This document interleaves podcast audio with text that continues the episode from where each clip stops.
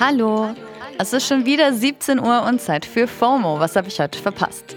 Heute ist der 1. Dezember 2022.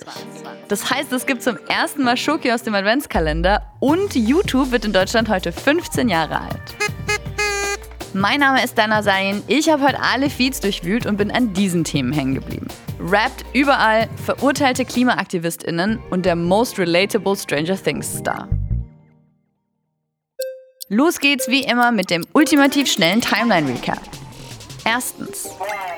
Spotify Rap ist jetzt raus und flutet das Internet. Alle posten gerade ihre Jahresrückblicke, Top-Artists und Songs, holen sich Props ab oder machen sich übereinander lustig. Man kann übrigens auch komplett übertreiben und sich auf Instafest.app ein eigenes Festivalplakat mit den Top-Artists generieren lassen. Dazu braucht man entweder einen Account bei Spotify, Apple Music oder Last.fm. Link findet ihr in den Show Notes. Zweitens. Yeah, we are meeting because we are prime ministers. of course. Traurig, dass die finnische Ministerpräsidentin Sanna Marin das klarstellen muss. Sie hat nämlich die neuseeländische Ministerpräsidentin Jacinda Ardern getroffen. Und ein Reporter hat gefragt, ob die beiden sich nur treffen, weil sie im gleichen Alter sind und viel gemeinsam haben. Ja, nee, ist klar. Ardern hat außerdem direkt gekontert. Ich frage mich, ob jemals jemand Barack Obama und John Key diese Frage gestellt hat. Drittens. Das französische Baguette ist jetzt UNESCO-Weltkulturerbe. Beziehungsweise stehen jetzt das Handwerk und die Kultur rund um das französische Baguette auf der Liste der immateriellen Kulturerben. Das sind eben keine Gegenstände, sondern Feste, Bräuche oder ein Handwerk wie das Backen von Baguettes. Die französische Delegation hat die Bekanntgabe natürlich passend mit hochgereckten Baguettes im Saal gefeiert. Magnifique. Viertens. Ein Erfolg könnten vielleicht auch die Protestierenden in China bald feiern. In Peking soll nämlich ein neues Modell ausprobiert werden, bei dem man bei milden Krankheitsverläufen die Quarantäne auch zu Hause verbringen darf.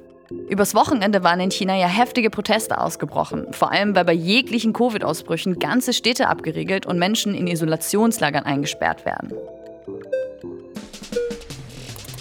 Das war der ultimativ schnelle Timeline-Recap.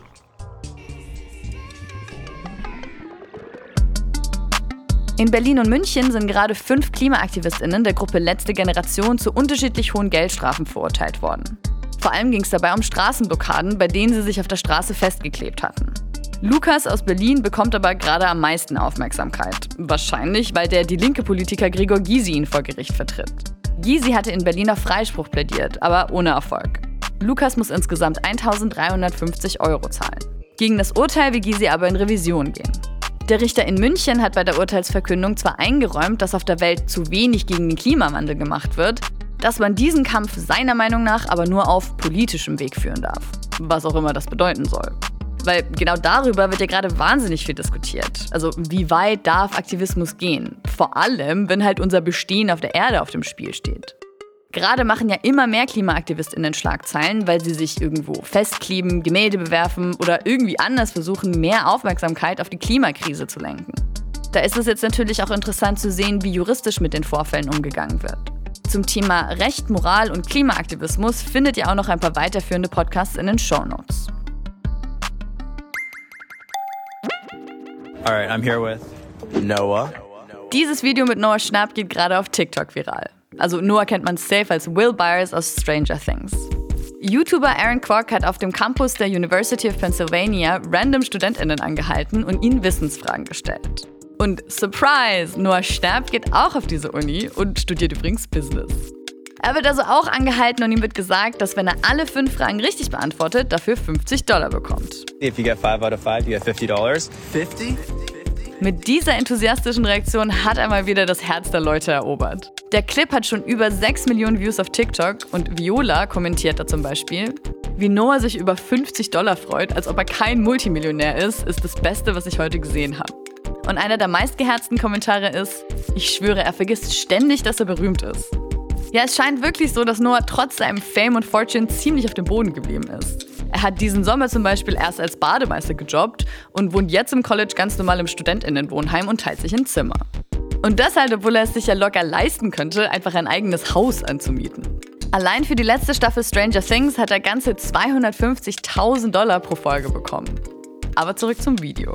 Noah hat leider nicht alle Fragen beantworten können, hat aber dann trotzdem 10 Dollar für seine vier Richtigen bekommen. Und auch darüber hat er sich voll gefreut.